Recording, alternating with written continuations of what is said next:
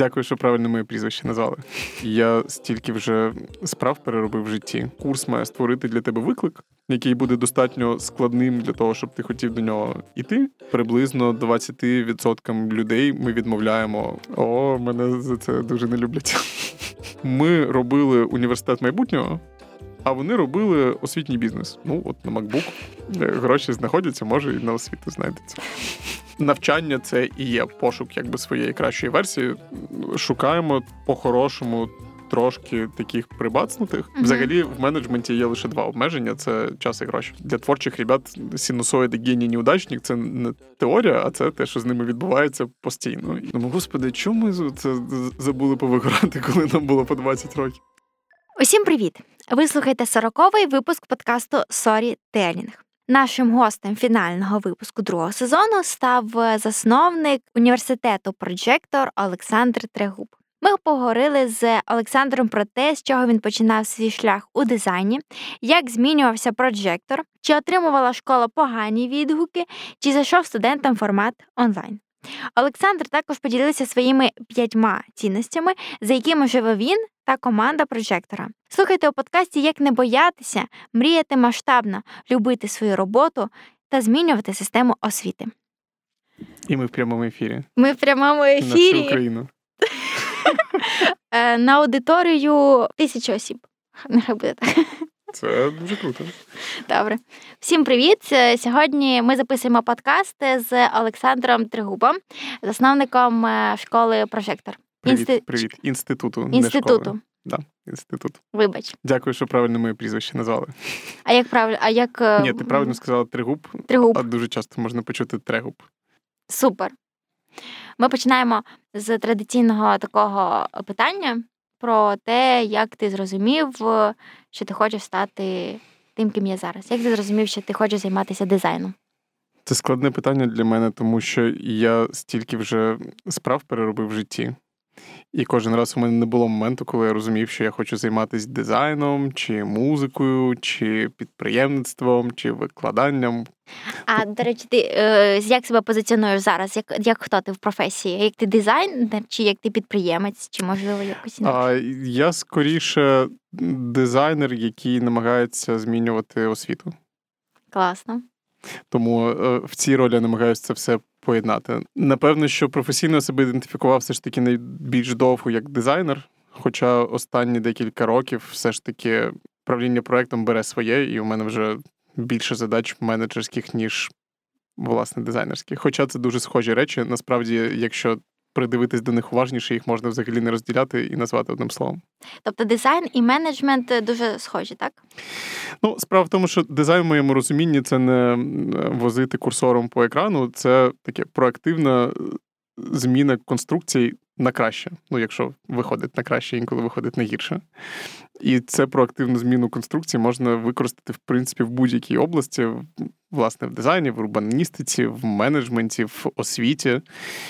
Ще намагаюся робити. Займатися. Да. Але ж в тебе немає е, художньої освіти, наприклад. Е, як ти виходив з цієї ситуації? Чи потрібна освіта для того, щоб стати? Ну, дизайнером? справа в тому, що художня освіта потрібна художникам. А дизайн це все ж таки е, така синтетична дисципліна на межі е, бізнесу, інженерії, маркетинга, мистецтва і багатьох різних сфер. Тому знайти готових дизайнерів, яких випускають художні університети, неможливо. Як правило, ти намагаєшся займатися одним із цих чотирьох або там п'яти складових і поступово дорощуєш собі всі інші компоненти, яких не вистачає. Тому так то я принаймні в Україні зустрічав зовсім небагато дизайнерів, які мають прям художню освіту. А більш того, часто їм це заважає, тому що уявляючи себе дизайнером, людина малює гіпсові голови, а це трошечки інше. Інколи це навпаки відволікає від того, чим є дизайн. Малювати гіпсові голови не має жодного відношення до покращення світу. А тих дизайнерів, яких ти зустрічав, зазвичай вони хто? Які в них є вміння, навички? Чому вони пішли в дизайн? Зазвичай вони, як і представники всіх інших професій, різні. Але в цілому їх об'єднує ну, декілька рис. Спробуємо їх зараз сформулювати. По-перше, вони в усьому бачать недоліки. От, звичайна людина йде по вулиці, спотикається об якийсь бордюр незручний, чертихається йде далі. А дизайнер спотикається, чертихається і думає, а що я можу зробити для того, щоб цей бордюр перестав бути таким. Або що я можу зробити для того, щоб бордюри взагалі не били людей. Може, я маю придумати якийсь новий бордюр, який не буде бити людей. А тому загалом це люди з таким з вираженим критичним мисленням. І напевно, що ключова відмінність від просто бурчалки це те, що вони перетворюють, дизайнери перетворюють ці недоліки, які вони бачать, на якісь пропозиції. Тобто вони бачать недолік і думають, а як мені скласти якусь конфігурацію, яку буде працювати краще. Тому загалом розділення дизайнерів на різні дисципліни, воно якби індустріально виправдано, а по типу мислення воно штучне, тому що хороший дизайнер використає це і в створенні сайтів, і логотипів, і в тому, як бордюри зробити кращими. Ну і безумовно, в бізнесі це працює так само. В бізнесі ці бордюри трапляються тобі просто кожні 5 хвилин. І е, ну, я думаю, що мій бекграунд дизайнер допомагає мені їх помічати і пропонувати якісь трошки більш цікаві рішення для того, щоб їх знищувати. Тому що ще одна чудова риса, до якої дизайнери так-то навчені, е, це те, що можна назвати поглядом інопланетянина. Всі люди звикли жити, як вони живуть, у них там щось відбувається, і багато речей відбувається. Ну, не тих, що можливо найкраще в цій ситуації робити. Дизайнери дуже люблять прийти в проект, подивитись на все це поглядом інопланетянина і сказати: Е, ні, ребят, тут якось по-іншому все треба. Це не завжди дуже цінно, але часто це дуже цінно для того, щоб всі зупинилися і сказали: Йолки-палки, навіщо ми обрізаємо цю курку з двох сторін, якщо у нас вже є великі кастрюлі? От задача дизайнера прийти і сказати: ребят, давайте не обрізати, давайте не витрачати на це час. Як ти і де ти отримав свій перший досвід у дизайні? Ну, напевно, що найнайперший досвід я отримав е, в сьомому класі, коли відкрив для себе чарівну програму Adobe Photoshop і пересадив свою голову на тіло Арнольда Шварценеггера. В цей момент я зрозумів, що, по-перше, це можливо. А по-друге, для того, щоб пересадити одну голову на інше тіло, треба ще зробити певні маніпуляції для того, щоб взагалі здавалося, що вона там і так була. Реалістично. Да, І можна сказати, що це був мій перший дизайнерський досвід. Потім я все те саме зробив зі своїми однокласниками і вчителями. І пам'ятаю, що моя вчителька образилась, що я її поставив там в якусь картину. Називається Сільський урок. Там діти біля е, дошки з математичним якимось рівнянням mm-hmm. стоять, за підборіддя тримаються і думають. От я туди своїх однокласників поставив і замість вчителя вчительку, і вона чомусь обрадилась. Це був мій перший дизайнерський досвід. В той момент я дізнався, що на дизайн У вас можна була, напевно, найкреативніша просто спільна фотографія. О, да. Ну, справа в тому, що я це зробив навіщось дуже публічним, тому що це була частина стенгазети, яку готував мій клас, і це був мій внесок, тому це побачила вся школа. Але мені здається, це краще, ніж традиційні знаєш, ці фото з нафотошопленими якимись дзвіночками, листочками. Ну, це однозначно було значно оригінальніше. Тому, якщо говорити про перший дизайнерський досвід, то цей він був. Клас. Е, а більш професійний, як ти знаходив свою роботу? А після того, як я зрозумів, що можу заробляти увагу своїх друзів е, пересадкою голів, я спробував зробити якісь інші штуки. Наприклад, зробив е, сайт своїй мамі, і потім сайт е, музичному гурту, в якому я грав. І можна сказати, що це було моє грандіозне портфоліо. Звичайно, зараз я їх нікому не покажу. Ну, вони безумовно були супер страшні. Але з цим доробком я якимось чином Знайшов першу роботу дизайнером. Це було в видавництві КП Медіа. Зараз про них ніхто нічого не знає, тому що їх, здається, вже нема. А свого часу це був дуже великий медійний холдинг, який видавав топ-медіа свого часу журнал Кореспондент, з якого зараз виділилось нове время. Пінк, Бігмір і супергучні проекти. Угу. І вони в той момент запускали перший україномовний тижневий журнал Новинар. Я туди подав своє резюме, і мене чомусь взяли. І е, рік я верстав журнал, і це, напевно, що був дуже така класна точка входу, тому що журнал взагалі верстати цікаво.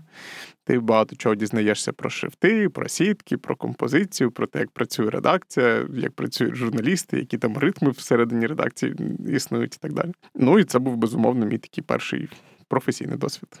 Зараз у тебе дуже така масштабна ціль зробити прожектор е, університетом. Тобто в тебе вже з'явилися там не просто курси, а цілі професіуми. Тобто, угу. коли ти можеш обрати певну сферу і навчатися рік. Я навіть краще не розкажу, ніж ти. Супер. Е, якщо подивитися у перспективі, так і у ретро-перспективі, тобто, яким був прожектор 7 років тому, яким він є зараз, і яким ти його бачиш е, у майбутньому? Ну, власне, коли ми його створили, ніяких безумовно очікувань, що це буде щось, що буде працювати на цьому рівні, і там якось конкурувати з університетами або доповнювати їх не було. Ми просто зробили перші навчальні програми. Власне, я тоді зробив перші два курси проджектора, і напевно, що тоді дуже пощастило, тому що. Сьогодні в цій сфері дуже велика конкуренція, а тоді її майже не було. І, власне, перший курс е, був по основам веб-дизайну. От знову ж таки, сьогодні навіть це складно повірити, але тоді я просто написав пост і набрав там декілька груп вперед. Mm-hmm. Не питай, як це відбувалося, але у нас е, перші три роки існування навіть позиції такої, як маркетолог, не існувало. Більш того, у нас не існувало маркетингового бюджету, тобто люди просто розповідали один одному і якось приходили. Напевно, тому що був доволі великий запит, і він залишається на те, щоб приходити в креативні індустрії і розвиватись всередині них. А чомусь по темам е, інтерактивного дизайну в Києві прям взагалі нічого не відбувалось, і ми просто стали єдиними, хто цим займався. Ну зараз ми вже безумовно не єдині, але тоді це дуже допомогло е, запуститись. І ну напевно, що перший рік ніхто не думав взагалі про те, що з цього може вирости. Але вже через рік ми такі зібралися, і ребят, треба ж якось драйвитись якимись великими штуками, а ми тут просто курси робимо. Навіщо нам курси робити? Це не цікаво. І ми тоді собі сказали, що ми хочемо змінювати професійну освіту і або зробити університет, або зробити якусь форму, яка буде доповнювати університети.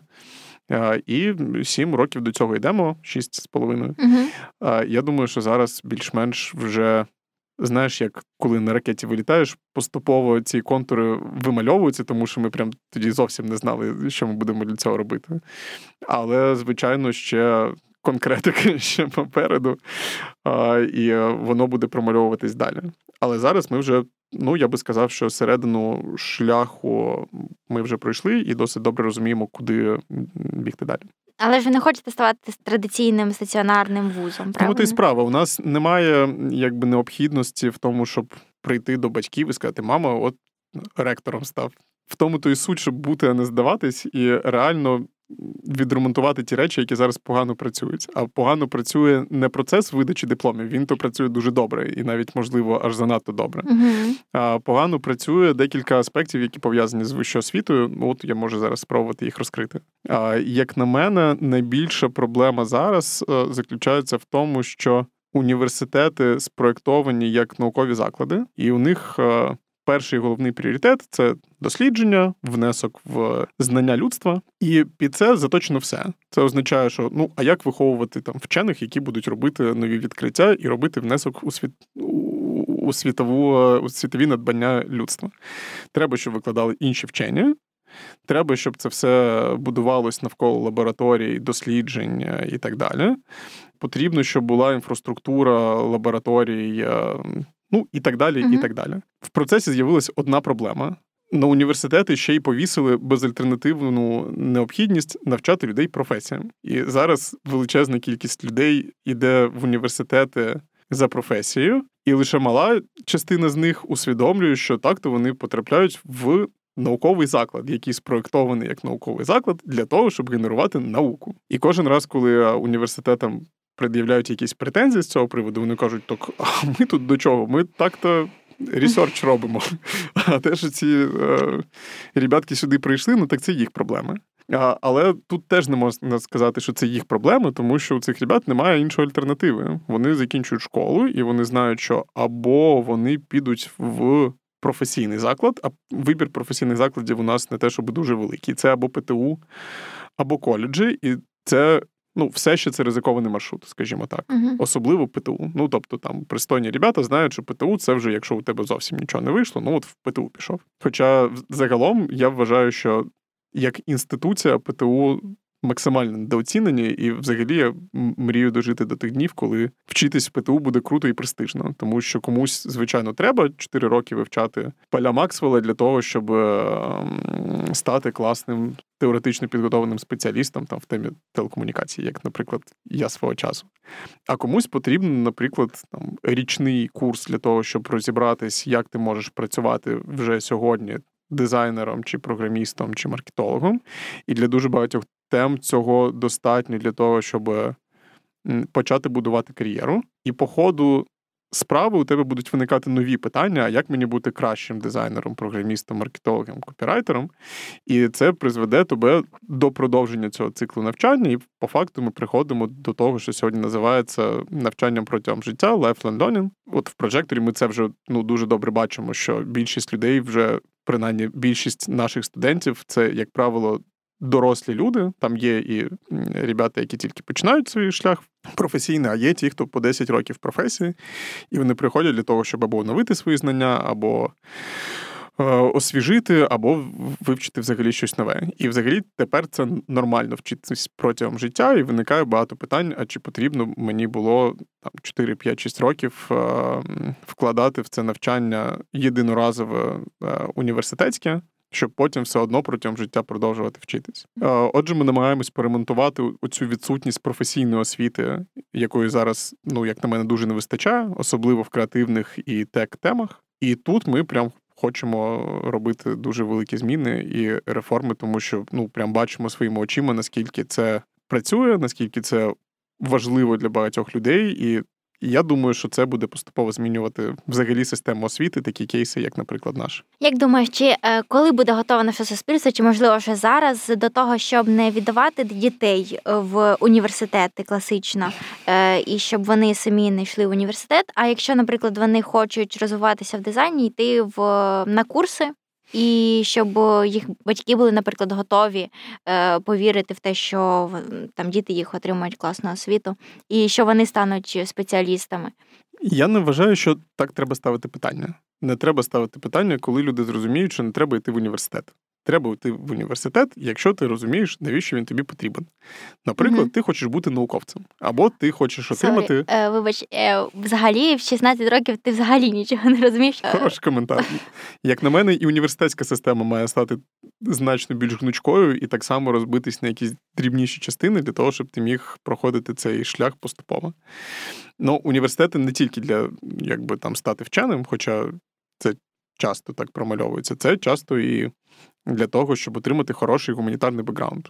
І це теж може бути дуже цінно, хоч це і не прив'язано до ну, власне професії mm-hmm. часто. Але ну, ти маєш розуміти, що якщо ти йдеш за гуманітарним бекграундом, ти вийдеш без оформленої професії, тобі її треба буде добирати, але ти отримуєш щось інше, можливо, навіть ну, більше, ніж професія. А що потрібно для того, щоб батьки перестали відправляти дітей в університети? Мені би хотілося, щоб вони перестали сприймати університет як єдину можливу траєкторію. Тому що сьогодні очевидно, що є різні траєкторії. Є університет, є навчальні програми, як в прожекторі, і ще там в багатьох інших uh-huh. місцях. Можна не робити ні того, ні іншого, а там з 17 років е, знайти роботу, навчитись на роботі. І це доволі продуктивний шлях. І потім наздоганяти ем, теоретичні знання, яких тобі не вистачало, заднім числом, але вже з розумінням того, навіщо тобі це треба.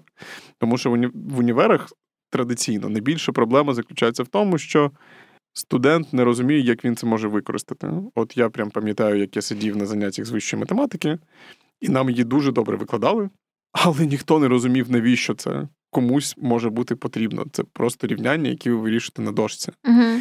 Потім, коли е, людина виростає, і, можливо, вона далі продовжує займатися цією спеціальністю, то для того, щоб вирішувати складніші завдання там на вже якихось мідлових сеньорних рівнях, наприклад, в програмуванні нейронних мереж, їй необхідно не буде цей математичний апарат. Я просто бачу, от у нас є програми з алгоритмів, з математики, приходять дорослі е, мідлові сеньорні розробники угу. заново вивчати те, що вони прогуляли е, під час студентського життя. І тільки зараз вони починають розуміти, що це їм потрібно і як це можна використати, тому що ти не можеш написати нейронку, не знаючи алгоритмів. Угу. Питання було, коли батьки зрозуміють. Коли батьки зрозуміють. Окей, коли?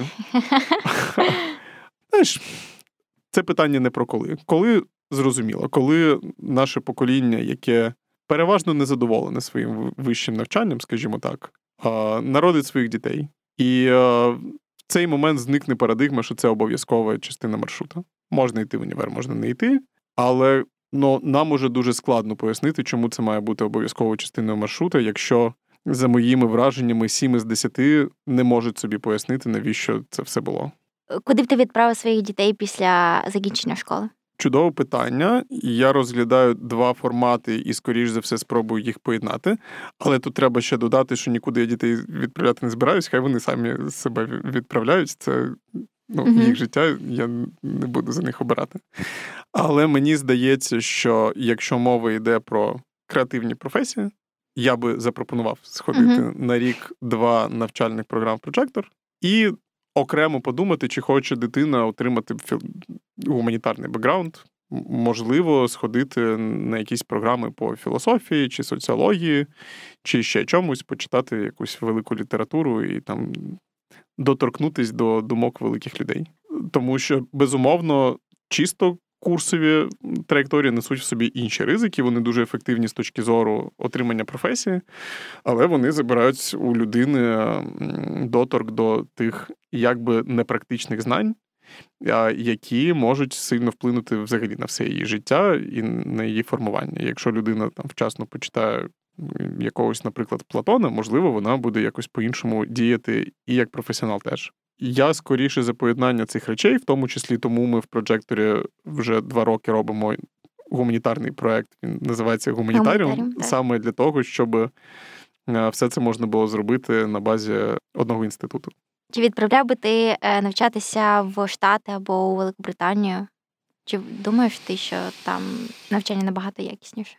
Не знаю, треба мені подумати. Якщо чесно, я про це не думав з декількох причин. По-перше, мені здається, що ми дуже недооцінюємо те, що відбувається тут. І я бачу безліч історій, коли люди їдуть кудись за кордон. Ну, безумовно, я це кажу зараз без засудження і без того, що от я все знаю, вони не розуміють. Але тим не менше, часто е, стереотипне уявлення про роботу і освіту десь в Європі ну, сильно перебільшена. І тут є багато своїх проблем, там є багато своїх проблем. Безумовно, ми всі розуміємо переваги, які існують, е, наприклад, в європейському світі, але при цьому ми дуже погано усвідомлюємо переваги, які існують в Україні, uh-huh. яка відкриває безліч можливостей, в якій можна дуже багато чого створити, в якій значно нижча конкуренція, ніж, е, наприклад, в Британії. Тому з точки зору вибору місця життя, я думаю, що це вільний вибір, але я, наприклад, не ну, не, не тішусь якимись ілюзіями, що десь можна переїхати і жити краще, ніж тут. Е, мені насправді подобається Україна навіть mm-hmm. з чисто практичних міркувань, хоча вони не єдині. А З освітою, ну, напевно, в Європі можна знайти якісну освіту, але так само європейський вуз це абсолютно не гарантія того, що ти приїхав кудись в Польщу вчитись, і є велика ймовірність, що ти там зустрінеш все те саме, тому треба в тому числі уважно обирати. А Я не планую відправляти дітей, тому що ну знаєш, я проджектор для них, власне, як в анекдоті, як для себе діяв. І ну, я вірю в те, що тут може з'явитись навіть хай не в проджекторі, і в інших місцях. І вже є досить цікаві кейси кльової освіти, яка є в Україні, і, і, і без нас. Ти сказав, що коли ти набирав перший курс, то там одразу набралася група. А зараз як проходить відбір у проджектор? Е, що потрібно зробити для того, щоб стати студентом? Це залежить від курсу. Курси є для новачків і є курси для ну, такого високого рівня. А Наша задача не замучити людину, не сказати їй, що ти нічого не вмієш, і проводити якийсь відбір для того, щоб самореалізуватись. Нам потрібно зібрати консистентні рівні групи, в яких люди на одному рівні можуть спілкуватися і взаємодіяти один з одним. Ключове питання, щоб що. Е, і друге ключове питання: чи ти розумієш, що тобі доведеться дуже серйозно впахати для того, щоб винести з цього щось корисне, інакше ми тобі просто диплом не видамо. І коли тобто ці... ви також видаєте диплом. А? Також видаєте диплом. Ну, ми видаємо сертифікати. Ну, ти знаєш, це все дуже зараз розмилось. Тобто ви допомагаєте, направляєте якось е, у виборі ем, ваших курсів? Ну, ми дуже в цьому плані екологічно продаємо, тому що у нас немає задачі продати курс будь-якою ціною. Приблизно 20% людей ми відмовляємо, хоча це так-то для нас живі, Угу. в тому числі гроші. Але ми розуміємо, що якщо на курс потрапить людина, якій цей курс не потрібен, вона буде незадоволена, буде розповідати погане, і в результаті все одно з нього піде. Тому нам краще відмовити або порекомендувати інший курс, інколи навіть іншу школу, якщо ми бачимо, що ми тут цінності не можемо дати. Невже не було поганих відгуків про прожектор? Безумовно, їх вистачає. При цьому, напевно, що більшість із них, більшість, е, не кажу, звичайно, що ми безгрішні, а це люди, які ми відмовили. Тому взагалі це багатьох дуже сильно обурює. Тому що все ж таки вони сприймають вільну освіту як сервіс, а тут їм відмовляють в сервісі. От ти приходиш в ресторан, у тебе гроші є. Тобі такі приходять, кажуть: ми думаємо, що тобі ця страва не сподобається, і не будемо тобі її готувати. І ти кажеш, як це не ну от не будемо і все, тому що ми про тебе піклуємось. А багатьом це сприймається так, і Мгм. їм це не подобається, тому ну, в цьому плані є якась е, кількість негатива для, в тому числі серед людей, яких е, ми не взяли. І це така постійна історія. Ми намагаємось працювати з тим, щоб краще давати цей фідбек, краще комунікувати відмови і менше відмовляти в тому плані, щоб у нас була лінійка курсів, яка дозволяє порекомендувати іншу програму. Тобто сказати, що ми на цей курс тебе взяти не можемо, але у нас є курс для тебе складніший або простіший під твій рівень. Угу. А, а загалом ми хочемо безумовно всіх брати. Зрозуміло для чого, і для цього нам потрібна лінійка курсів, яка дозволяє Угу. Порекомендувати людині те, що їй потрібно. А негатив, звичайно, є і, і, з інших сторін. Це, напевно, як будь-якому сервісному проєкті. Куди ж без цього? У вас доволі такі дорогі курси. Тобто, якщо ти йдеш на професію, ти це 50 тисяч, тисяч 50-60 тисяч, так? В залежності від теми від 50 до 100. Ну мені здається, що, наприклад, е, не всі не всі молоді люди, студенти, вони готові заплатити за такий курс. Ну, я думаю, що базові курси е, більш-менш доступні. У нас не може бути базового курсу, який коштує 100, тобто це, як правило, по, по нижній планці.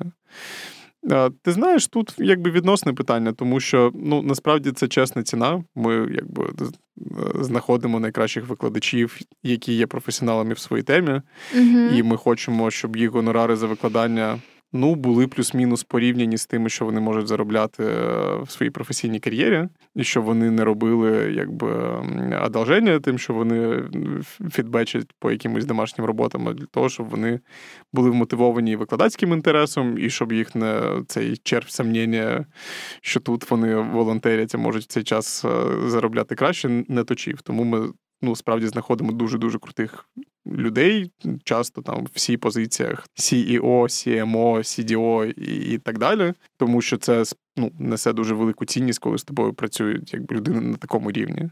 Але безумовно, ми в тому числі маємо платити і хороші гонорари, і, і робити хороший сервіс. Тому якби ціна насправді супер. Чесно, ну дешевше, можливо, хтось знає, як це зробити. Я от не знаю. Ну і да, це якби суттєві суми. А з іншого боку, я от заходжу в кафе, всі сидять з макбуками. Ну, от на макбук гроші знаходяться, може, і на освіту знайдеться.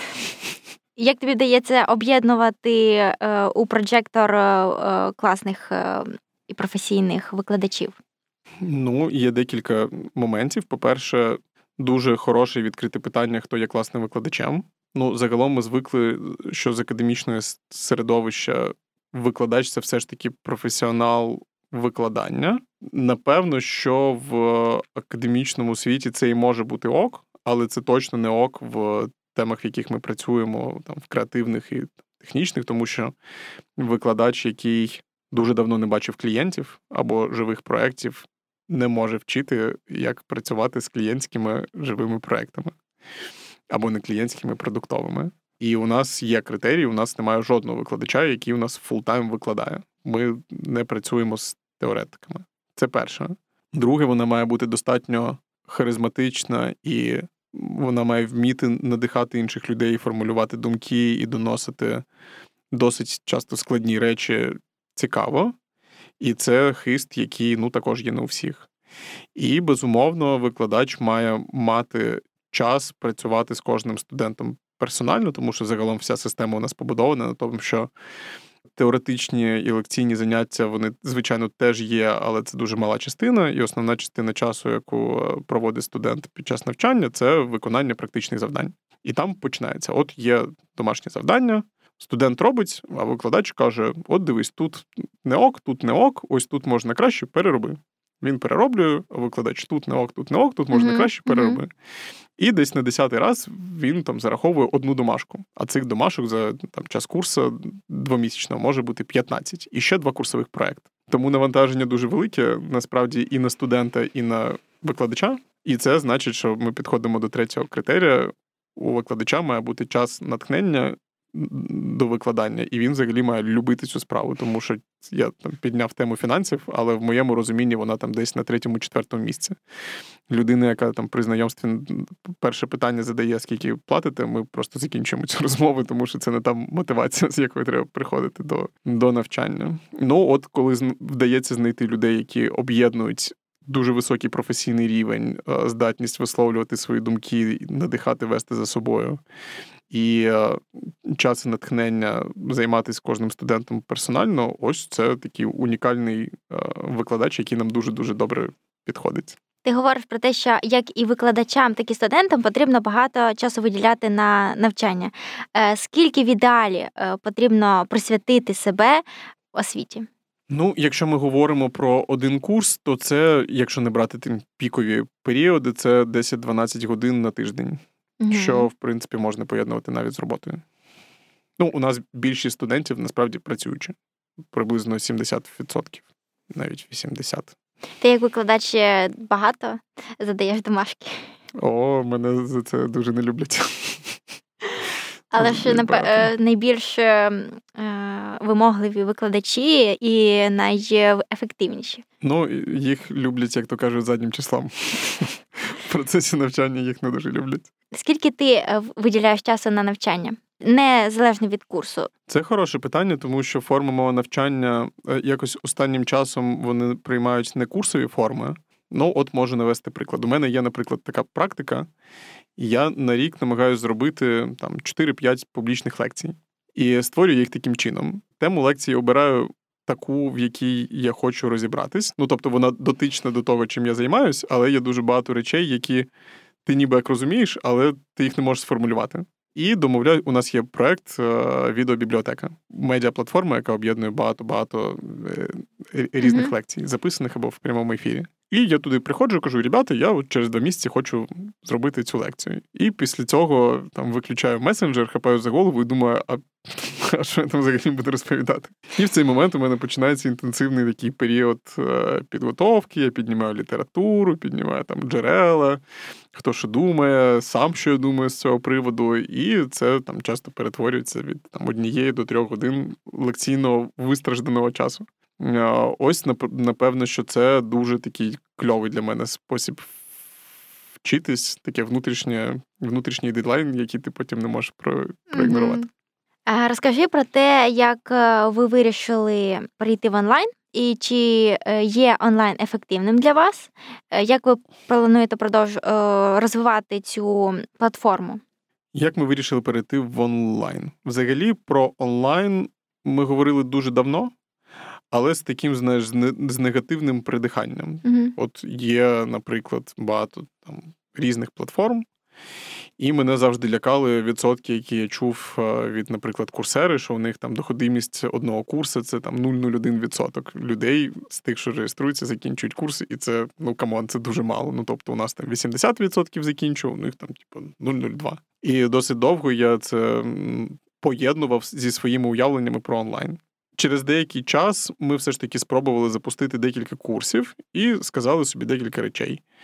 Перше, онлайновий курс буде влаштований так само, як офлайновий. От у нас, якщо офлайнові виходять добре, напевно, що якщо онлайновий організувати як офлайновий, теж вийде добре. І по результатам і по відгукам ми побачили, що да всім взагалі по барабану в онлайні чи в офлайні. Якщо курс хороший, він хороший uh там і тут. І після цього я досить довго придивлявся до цієї теми і зрозумів, що справа не в формі. Знаю, що багато хто стикнувся там з поганим досвідом в онлайні, наприклад, але так само багато хто стикнувся з поганим досвідом в офлайні. Питання не в тому, є стіни і чи ти приїздиш, а питання в тому, чи класно організований навчальний процес, чи класно у тебе викладач, чи, чи є у вас практика, і так далі. і так далі, і так далі. Зараз мені здається, що коли всі ці компоненти працюють, ти не в офлайні, ти це помічаєш, у тебе менше контакту з іншими студентами, mm-hmm. у тебе, можливо, трошки менша емоційна залученість, але у тебе є дуже багато інших переваг, а кор якби залишається незмінним. А кор це те, що курс має створити для тебе виклик, який буде достатньо складним для того, щоб ти хотів до нього йти, і достатньо цікавим, щоб ти не зупинився на півшляху, тому що тобі просто стільки зусиль дуже складно робити. А як щодо тих практичних завдань, ну легше коли ви в офлайні зустрічаєтеся? Легше. В онлайні ми заново перенавчились е, проводити групові проекти. У нас там з'явились ну, деякі там, додаткові практики. Але знову ж таки, я не можу сказати, що цей вплив того, що є стіни, він радикальний. Хоча ідеальна освіта, яку я бачу в майбутньому, вона все ж таки поєднує. Тобто, безумовно, mm спільні простори допомагають. Але я думаю, що функція їх буде сильно змінюватись порівняно з тим, до чого ми звикли. От для мене в мої університетські часи спільний простір це був прийти в величезну аудиторію на там 300 людей. По центру стоїть е, як такий непівбог е, викладач, який там з зошита читає яку штуку, яку я і так міг би прочитати з цього зошита. Він її дочитує, ми всі розходимось, і десь там е, в їдальні потім можемо обговорити якісь цікаві речі. Так, от мені здається, що цю лекційну частину краще подивитись в записі в хорошій якості е, у себе на телефоні. А практичну роботу треба розділити на дві частини: ту роботу, яку ти можеш зробити яку ти маєш робити у себе просто на комп'ютері, тобі теж для цього не треба нікуди їхати, ти включиш комп і попрацюєш. А ту роботу, яку тобі потрібно зробити з іншими людьми, все ж таки ефективніше робити в спейсі. Тому я mm-hmm. думаю, що простори в навчанні майбутнього це коворкінги е, і їдальні. Я згадала е, книжку Never Eat Alone. Угу жахлива. Тобі не сподобалась? А, Вона мені сподобалась, але вона дуже радикальна.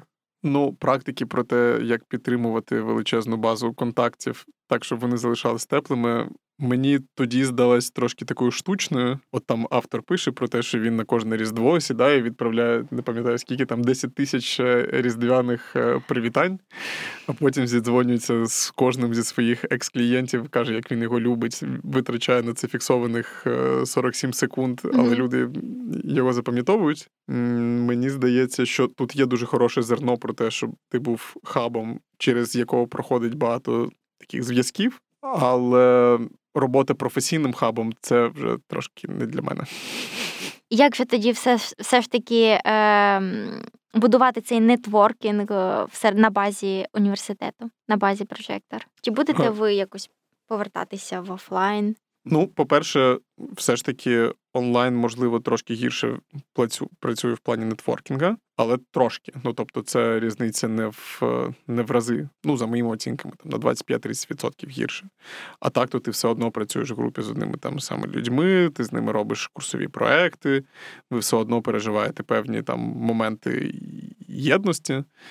І безумовно класно, коли це підкріплюється офлайновими зустрічами. Ми це намагаємось робити. Тобто, ми намагаємось зробити, щоб студенти побачились під час курсу або сходили на екскурсію в якусь компанію. Сподіваюся, що 22-й рік подарує нам. Е, як мінімум менш е, небезпечну ситуацію з точки зору епідемії, і ми повертаємо. Ну вже ми підготували і навіть е, проанонсували повернення наших офлайнових подій. Ми вже плануємо організовуємо дві великі конференції. І е, думаємо саме над такими нетворкінг форматами, коли люди зможуть просто зустрітись без е, нечіткі лекції, просто поспілкуватись там, де їм потрібно. Mm-hmm. От дуже приємно мені зараз прям плануємо повернення пікніка прожектора, в якому буде мало освітньої складової, зато можна буде прийти і побачити приємних тобі людей.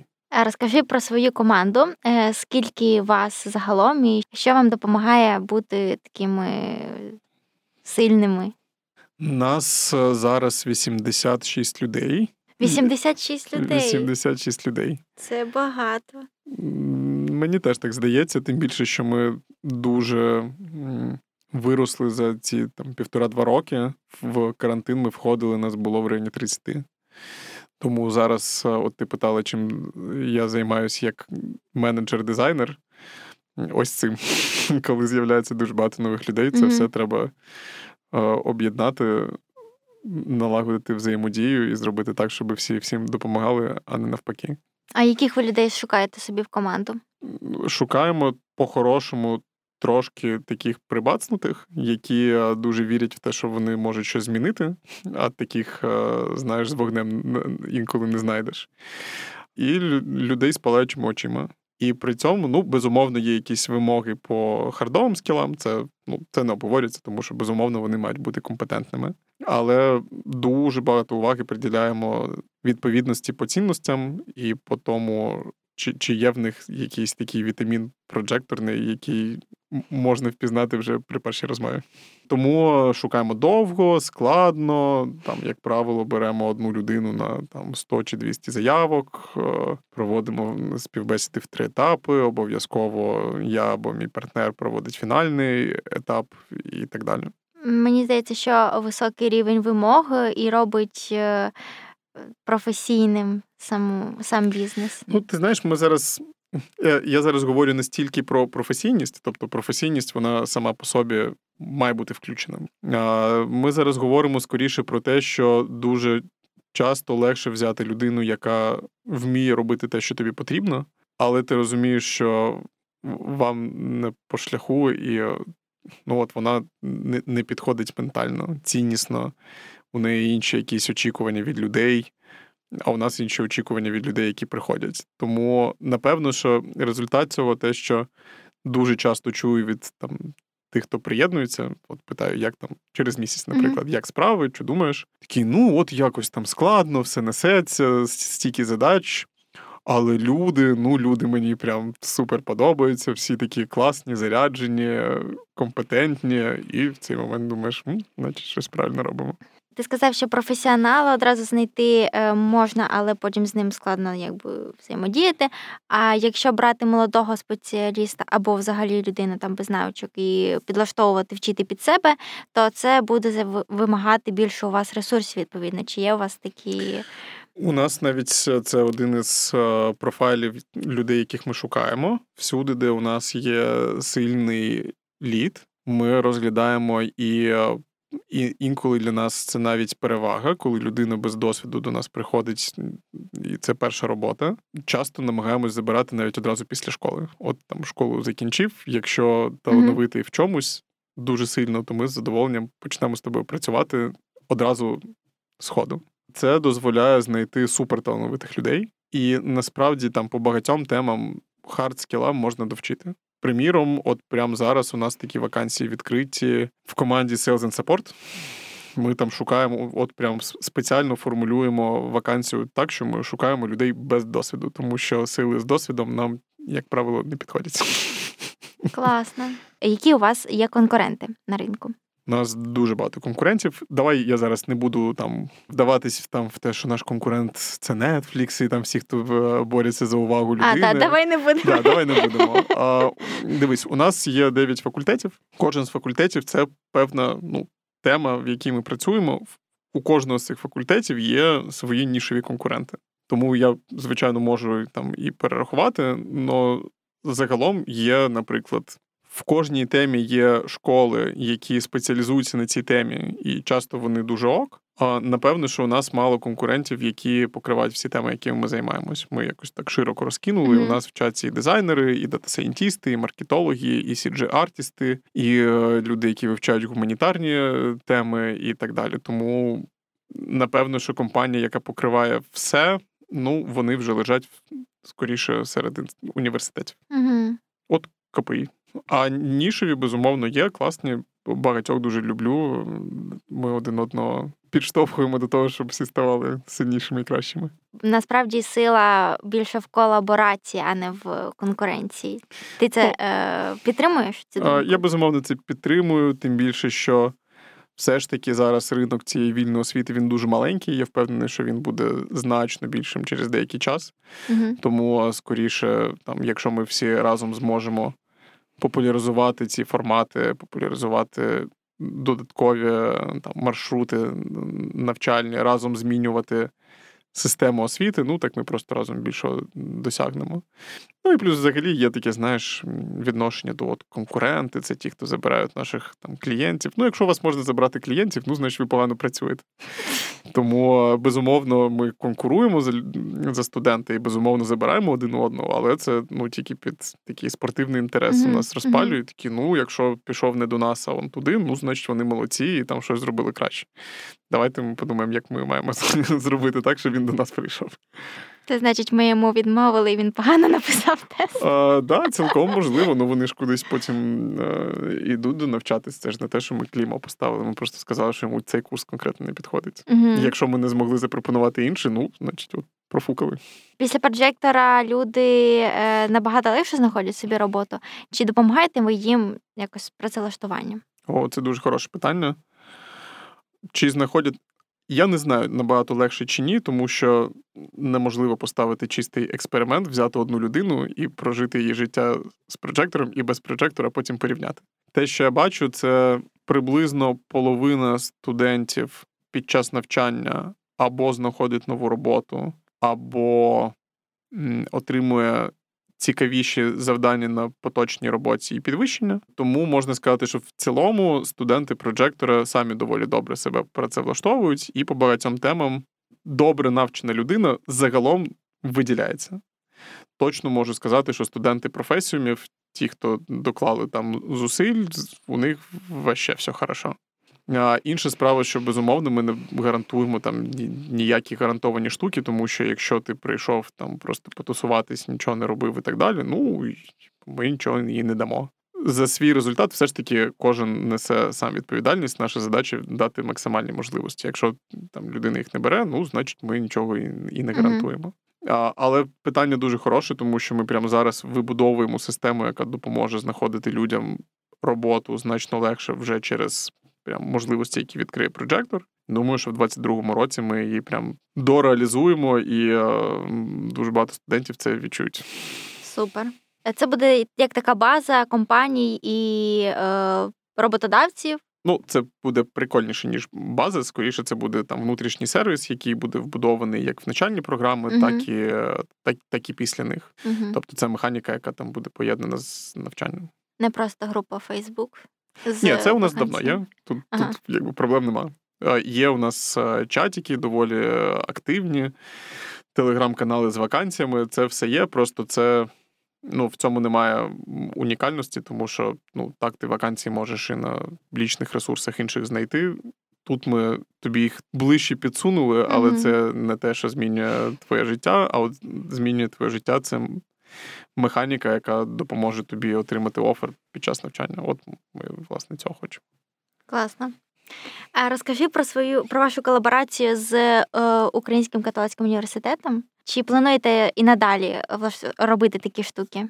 Ну, якщо говорити про те, як ми зі свого боку плануємо допомагати українській освіті змінюватись, е, і чи плануємо ми акредитовуватись, ми mm зрозуміли, що на даному етапі нам найцікавіше саме колаборувати, тому що акредитація нас як університета, безумовно, вона зробить дипломи більш цінними і там дасть певні переваги, але загалом це буде досить таке жорстке втручання в наш продукт і в те, що ми робимо, і в те, що ми віримо. Зараз ми не обмежені вимогами МОНа, правилами до навчальних програм, і нам здається, що це дає нам можливість робити їх кращими, а не гіршими. Тому ми е, запустили проект, в якому ми об'єднались, ну як на мене, з там з одним із найкращих українських університетів е, Львівським українським католицьким, і запустили пілот чотиримісячний по основам продакт менеджмента.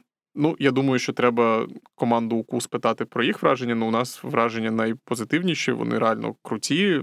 Мені здається, що це було таке плідне uh об'єднання, в якому всі підсилили всіх. Зі свого боку, ми налаштовані далі продовжувати робити подібні об'єднання. Подивимось, до чого це в перспективі призведе, але безумовно це не останній кейс, який ми плануємо зробити. Ти говориш про те, що МОН вас не обмежує. А які у вас є обмеження всередині команди, рамки, можливо, е, за які ви не приходите, або які ви е, вилаштовуєте команді? Чи думаю, що вони мають бути? Ну, будь-який проект існує в рамках обмежень. Безумовно, ці обмеження задаються і тими компетенціями, які у нас є. От ми вище голови пригнути не можемо. Що вміємо, те робимо. Угу. Якщо ми чомусь навчились, ми зробили кращий проект. Якщо нічому, ну от залишились такими дурними. А безумовно, будь-який проект, який живе на свої гроші, не бере там інвестицій, грантів і так далі, безумовно, має будувати сталу бізнес-модель, і фінансове обмеження воно присутнє в будь-якому проєкті. Щодо обмежень МОН, це досить цікаво, тому що, ну, от, наприклад, для того, щоб бути універом, у нас має бути фізична інфраструктура. І МОН на сьогоднішній день не знає, що існують якісь онлайнові форми. Ну тобто він знає, але вимоги до онлайнових форм ті самі, що до офлайнових. Наприклад, кількість квадратних метрів на студента. Клас. А більш того, це зараз діє для всіх університетів. Якщо у них є онлайнові студенти, кількість метрів на онлайнового студента абсолютно те саме, що на офлайнового студента. Більш того, у має бути стадіон, певна кількість квадратних метрів бібліотеки. А ми зробили цифрову бібліотеку, mm-hmm. і ми так то вкладати зараз в бетон для того, щоб відповідати вимогам МОНу і побудувати стадіон. Ну е, є Абсурд. і інші речі, якими хочеться займатися. Плюс у МОНи досить серйозні очікування до кількості, от прям квот е- науковців серед викладацького складу, що ну, певною мірою обмежує, е, змінює профайл викладача, про якого я зараз сказав, особливо особливо в першому пункті, який говорить про його власне професійний mm-hmm. досвід. Тому ми просто ну, не хочемо зараз туди влазити і обмежу і, і створювати собі ці штучні обмеження. Нам значно якби приємніше працювати з партнерами, у яких це вже добре працює, і яких є бібліотеки, класні науковці. От вони просто в цьому розбираються. а Ми не розбираємось, бо нам зараз складно шукати класних науковців, можливо, колись. Там спільно з хорошим університетом ми дуже відкриті до е, спільних програм. А внутрішнє обмеження це ну безумовно це якість продукту. Це певна там підхід до того, як що значить викладати і вчитись по прожекторному. Ну і безумовно, ті хардові обмеження, про які я сказав до того, про те, що ми знаємо, і і скільки у нас є ресурсу. uh Взагалі, в менеджменті є лише два обмеження: це час і гроші. Якщо ти вмієш ними жонглювати, все їде. Якщо не вмієш, все ламається. Як тобі вдається? Ну я думаю, що ми більш-менш пристойно справляємось в тих умовах, які у нас є. Не те, щоб ми прям досягли ідеалу в цьому плані, але загалом все працює. Поділися своїми трьома правилами життя. У мене немає трьох правил життя. У мене є п'ять принципів. Sorry, що це не три правила. Можу про них це розказати. Теж підійде. Окей, власне, це цікава історія, тому що все почалося з того, що я якось прийшов в проджектор, прочитав якусь розумну книжку, а там сказано, що будь-якої компанії мають бути принципи, за якою компанія живе. Я такий, ну що, ребят, пора жити е, за принципами. Зараз от сяду їх і напишу. Mm-hmm. І сів такі, походив оце там по парку, придумав принципи. Прийшов е, до команди менеджерів, кажу, ребята, принципи вам придумав. Вони почитали такі.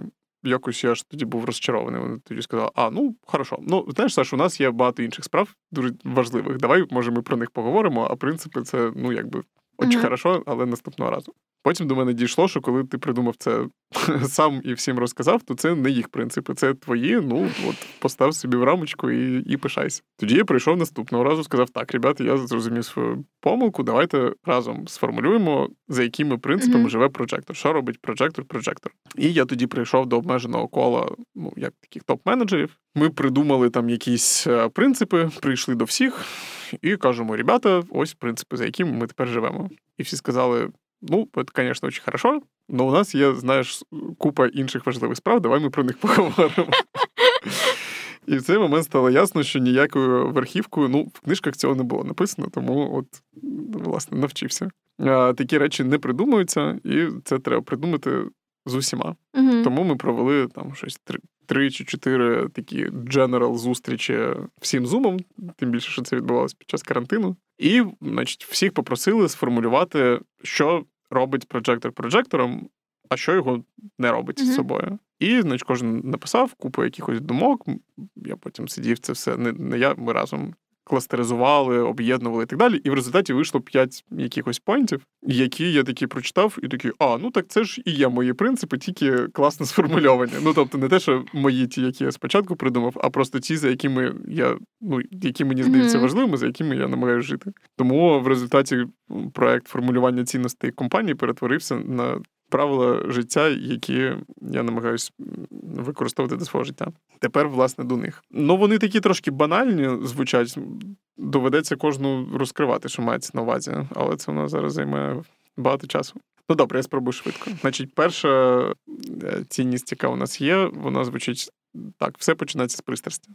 Ну, це дуже підходить і прожектору, і, ну, напевно, мені, як там прояву прожектора, мені подобається працювати з людьми з, з таким з диким mm-hmm. вогнем в очах, які не знають, що таке не відповісти на на питання, якщо ти знаєш, е, але от тобі не хочеться, які дуже заряджені робити свою справу, які дуже переживають кожен раз, коли е, щось іде не так, коли з'являється там поганий відгук, чи там незадоволений студент, чи у нас щось не вийшло. Mm-hmm. І це дуже не схоже на таку, знаєш, команду професіоналів, які всі вміють щось робити, але всім так-то нема справи до того, що виходить в результаті. Проджі працюють люди, у яких палають очі. А як тільки перестають палати, це дуже якби такий серйозний, серйозна ознака, що щось іде не так, і і людину треба терміново повертати, тому що вона вона просто не зможе працювати з іншими. Друга цінність звучить так: ніщо не є проблемою інших. Це історія про те, що для того, щоб вирости, найкращий спосіб це проявляти ініціативу. Приходиш, от це те, що я про дизайнерів і бордюр розповідав. uh Побачив поганий бордюр, ну, запропонуй, як його зробити хорошим. А якщо не можеш запропонувати або не хочеш, ну і не скажешся тоді. Третій принцип називається: о, це моє улюблене. Ти можеш краще. Це принцип безжальності до себе будь-яку штуку можна зробити краще. І це історія про те, що а, ми намагаємось ставити, і я персонально, і весь проект досить амбітні цілі перед собою. Чому? Тому що ми можемо краще. От зробили хорошу онлайн-школу. Окей, давайте подумаємо, як зробити класний інститут. Робимо класний інститут. Давайте подумаємо, як ми можемо змоделювати освітні сценарії майбутнього і mm-hmm. зробити не просто якби успішну історію в Україні, а зробити щось, що там в усьому світі може щось змінити. Тому принцип ти можеш краще. Студенти мої його не люблять, тому що це стандартний фідбек, який вони можуть від мене почути. От зробила людина проект. Я бачу, що він ніби як формально непоганий, але вона може краще. І я їй так і скажу. А скажу їй, тому що не тому, що не люблю її, а тому, що навчання це і є пошук якби своєї кращої версії. Так, то треба приходити навчатись, щоб зміни собі зробити. А якщо ти вже це вмієш, ну значить, давай ти можеш краще. Uh-huh. Четвертий поінт звучить дуже просто: об'єднуйся. Він говорить про те, що все найкраще створюється разом, і що всі шанси твої ходять на двох ногах. І якщо ти з цими шансами добре ладнаєш, то вони у тебе множаться в геометричній прогресії. І остання п'ята цінність звучить таким чином: е, створюй попри страх. А Вона складається якби з двох половинок. З одного боку, я бачу, ну, от якщо мене спитати, якою є найбільша цінність життя, яку я бачу, а, напевно, що я відповім, що найбільшу цінність я бачу в творчості. От якщо тобі дають щось новеньке створити, от цей те, заради чого варто було народжуватись. Якщо у тебе є просто комфортний диван і біля нього виноград, ну окей, але мене це не задовольняє. Але в творчості є один такий неприємний, неприємний момент створювати стрьомно. Ну от страшно почати щось робити, тому що це розкритикують, у тебе точно не вийде. На тебе полетить все каміння світу, і це регулярно відбувається. І всі творчі люди дуже добре знають ці свої перепади емоційні, тому що для творчих ребят синусоїди геній неудачник це не теорія, а це те, що з ними відбувається постійно. І, І проміжок між цими двома станами може займати 5 хвилин.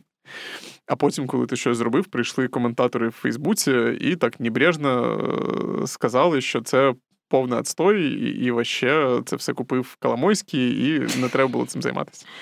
Тому тут якби рецепт наступний: страшно та всім, але сміливий це не той, хто не боїться, а той, хто приймає найкраще рішення, не дивлячись на страх. І тому така синтетична цінність треба створювати. Да, страшно, але треба це зробити, не дивлячись на страх. От треба зробити і подивитися, що виходить. І, скоріш за все, в результаті вийде щось цікаве. Або не цікаво, але просто кількістю цих ітерацій ти все одно тобі щось вдасться. Такі класні принципи. Мені особливо відгукнулося про творчі людини, яка відчуває себе то генієм, то невдахою. Ну, тут я чудово розумію на власному досвіді. Да, да. Ти себе часто критикуєш? Я часто незадоволений собою. А ці моменти вони тебе навпаки драйв е, тобі дають якби Да. мотивацію рухатися далі, чи Да, вони мене драйвлять. А, Більш того, вони у мене, я вже так себе вивчаю, вони у мене періодичні. Тобто на мене там час від часу накочується такий е, загальний стан. е, Куди катиться твоя жизнь, і взагалі все погано, і ти все не встигаєш, і все зафакапив, і так далі. І я в якийсь момент так переживав через це, а потім зрозумів, що це просто природній для мене такий цикл, Мгм. коли воно має дозріти, кляти незадоволеність собою. І потім в якийсь день мені вдасться прочити, прочистити голову настільки, що приходить дуже багато плідних е, висновків і думок, і воно задає імпульс на, на наступний цикл. Тому да, це до речі, про факап. Що для тебе факап? Е, Я зрозумів, чому я це питання ну, постійно гублюсь, тому що я не сприймаю якісь е, ситуації негативні, які відбулись, як факап, в тому плані, що це неприємний для мене досвід. Скоріше, мені здається, що будь-який досвід цінний, і після факапів, ну, я точно намагаюсь там, зробити якісь висновки і наступного разу стати, більш досвідченим завдяки цього. Якщо ти не факапиш, оце і я створюю попри страх. Ну, ясно, що ти зафакапишся. Я стільки разів робив якісь штуки, які факапились. Тут головне не оцей не впадати в депресії, не посипати голову попілом, а спокійно собі там сказати: Окей, я так більше не буду. Ну, якихось таких неприємних критичних ситуацій було супер багато. Прям Ну, наприклад. Ну, наприклад, у мене була досить така на, на ранніх стадіях е, проект. Мені доручили робити е, айдентику для кафе. І я зробив дуже хороший проект. Він прям і мені сподобався дуже сильно, і клієнту, і мій арт-директор дуже був задоволений. І все було круто, поки десь через місяць не з'явилась публікація про те, що це вкрадений проект. І з'явився публікація. Дивіться, ось там, дизайнер студії Лебедєва зробив айдентику, а ось так то оригінал. А в мене там був прикольний проект, там була чашечка з німбом, покрита вітражними візерунками. І, значить, знаходиться інший проект, там чашечка з німбом, ну, без вітражних візерунків. Я такий, ну come on, чуваки, у мене ж тут вся ідея була в вітражі, але це нікого не цікавило. Розразилась, е, як то кажуть, е, разительна дискусія, і всі одразу написали, що терміново треба звільнити цього жахливого дизайнера. Слава Богу, на роботі моїй е, цього ніхто не, не зробив. І я в цей момент думав: йолки, ну. І ти, як дизайнер, просто нічого з цим не можеш зробити, тому що ти не можеш перевірити весь банк логотипів, створений за, за всі часи, і ну це просто неможливо. І в результаті, ну я так більш-менш іронічно до цього да, віднісся. Через пару років я там приїхав, побачив дизайнера, з яким тоді працював. Ми щось пішли на обід поспілкуватись, і він такий: слухай, давно хотів тебе спитати. Ну, вкрав же. Тобто тобі не повірили все. Мені не повірили, навіть співробітники е, студії, в якій я працював, які могли би так-то проявити і більш розуміння. А як так виходить, що приходять одні і ті ж е, ідеї? Ну, справа в тому, що знаєш, як е, ну, нот, звичайно, не сім, їх трошки більше, але їх сильно обмежена кількість. І мені здається, що це взагалі нормально, що одна і та сама думка могла прийти е, там з перервою в 30 років, як з цим логотипом двом різним людям, які взагалі один з одним не знайомі. Мені здається, що це нормально. Мгм. Я не знаю, що з цим робити. Може, якась має утворитись нейронка, яка перевіряє відповідність однієї графіки до іншої, тому що Google, наприклад, мені тоді нічого не видав. Дизайнери намагаються перевіряти через Google зображення, і нічого тоді не сталося. Він мені цю картинку не показав. Що з цим робити? Ну не знаю. Але те, що так буває, мені здається, це нормально. Це знаєш такі. Банк творчості він постійно поповнюється, і десь декілька людей вистрілять в одну і ту саму точку. А як тобі вдається працювати і не вигорати? Тобто горіти, як в твоєму першому правилі, продовжувати з таким запалом створювати. А я просто я не знаю, що таке вигорати. Якщо я от бачу, що це зараз такий супермодний да, це тренд. тренд. Е, всі навколо вигорівші, до, до кого не підходиш, як справа? Ой, оце от вигорів. Думаю, господи, чому ми це забули повигорати, коли нам було по 20 років? Не знаю, у мене, напевне, за все життя був єдиний момент, коли я відчував себе реально вигорівшим, але це тривало буквально там 3-4 дні. І е, найнеприємніше те, що я відчував, що я нічого з цим не можу зробити. От я потім читав е, публікації про те, як люди переживають депресію, і мені здається, що в ті декілька днів я був десь там поруч, але uh-huh. якось воно не сталося. Але це справді неприємно. От прям було кілька днів, коли ніби як нічого такого в ці конкретні дні не відбувалось, хоча це був доволі такий нервовий період професійно. Ти фізично не хочеш вставати зранку, аж якась тошнота від того, що там починається ще один день, і і ти нічого з цим не можеш зробити. Ти просто ну от воно так. А читати якісь там позитивні мантри не допомагає. Ну, от якось воно мене поковбасило, і все з тих пір більше такого не було. Це було через перезавантаженість на роботі? Ну, це був нервовий період, тому що там склалось декілька факторів. Е, по-перше, це був момент, коли прожектор е, вигнали з приміщення, в якому ми працювали. Нам треба було переїхати е, вже доволі великою компанією за два з половиною місяці. Треба було знайти нове приміщення. Якщо ми його не знайдемо, взагалі не ясно, що з цим всім робити, тому що у нас взагалі то курси мають відбуватись.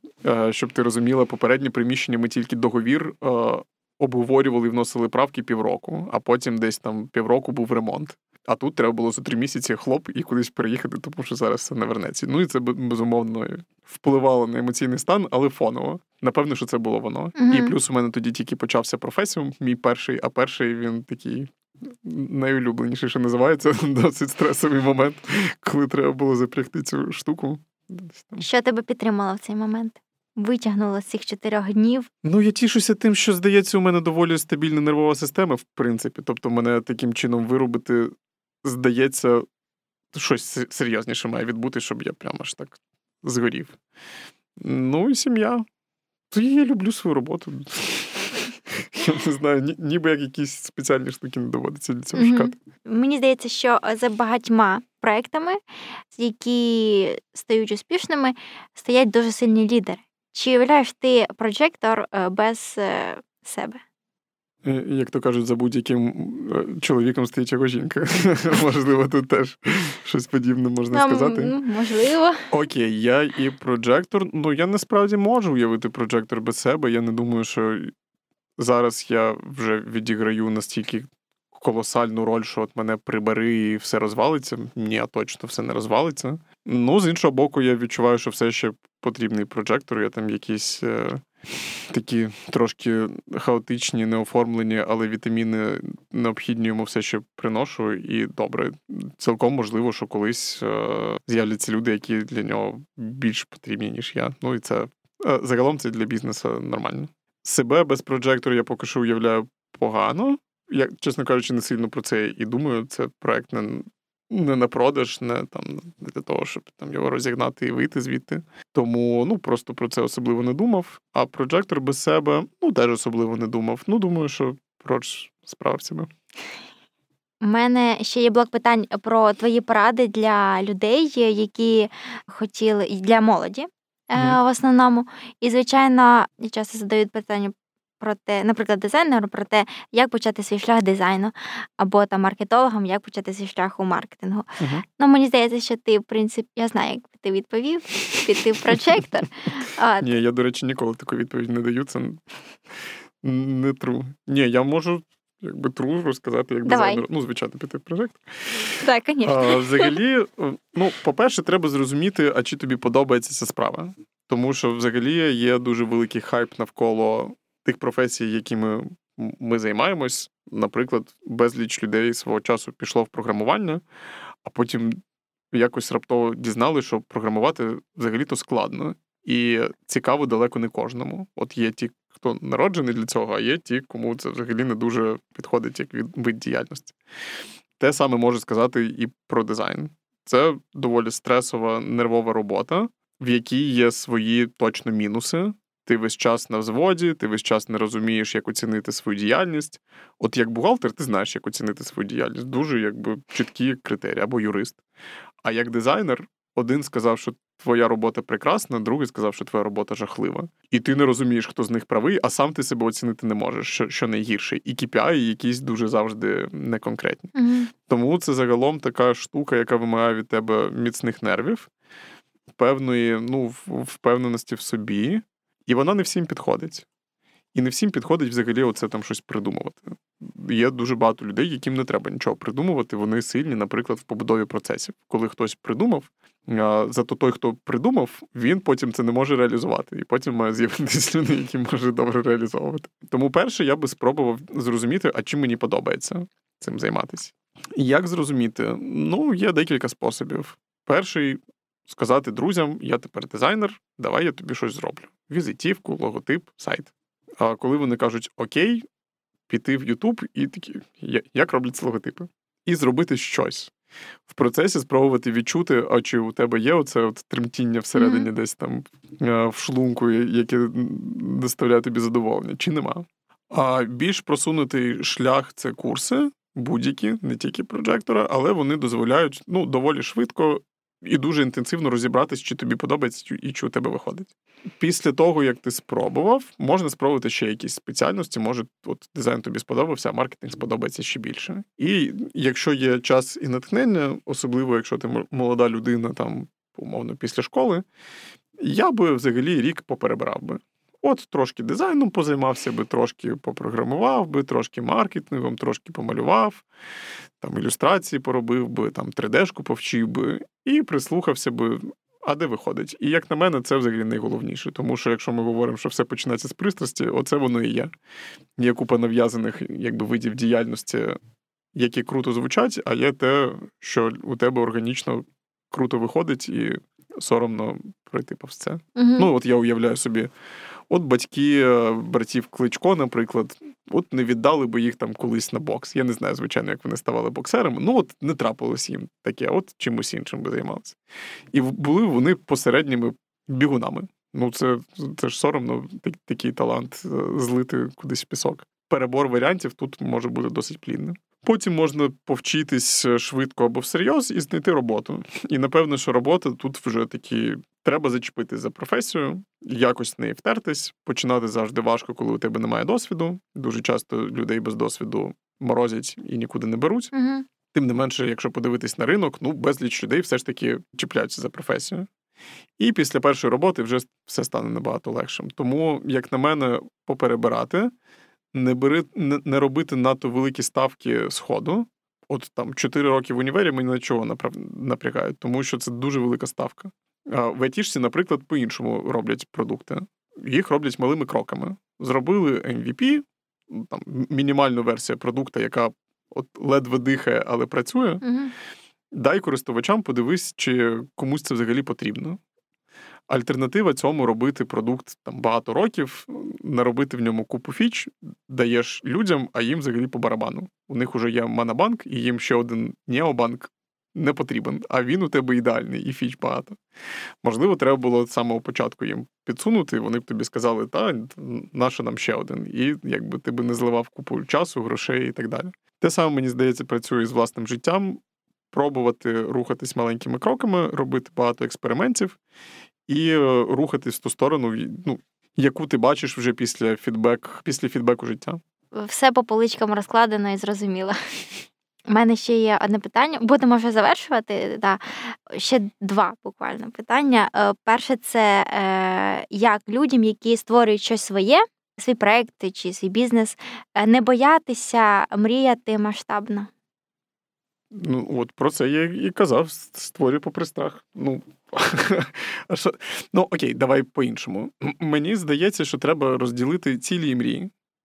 Тому що ціль це якась така штука, яка має бути досяжною. Ти собі її виставив, поставив строки там через рік хочу вміти там, не знаю, віджиматись 25 mm-hmm. разів. І вперед. Ясно, що робити, ясно навіщо віджимаєшся.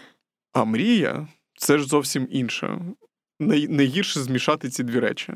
Мрія і має бути недосяжною, і мрія має бути, знаєш, такою десь там вдалині щось хрустальне сяєво світиться і вабить тебе, і ти в ту сторону йдеш.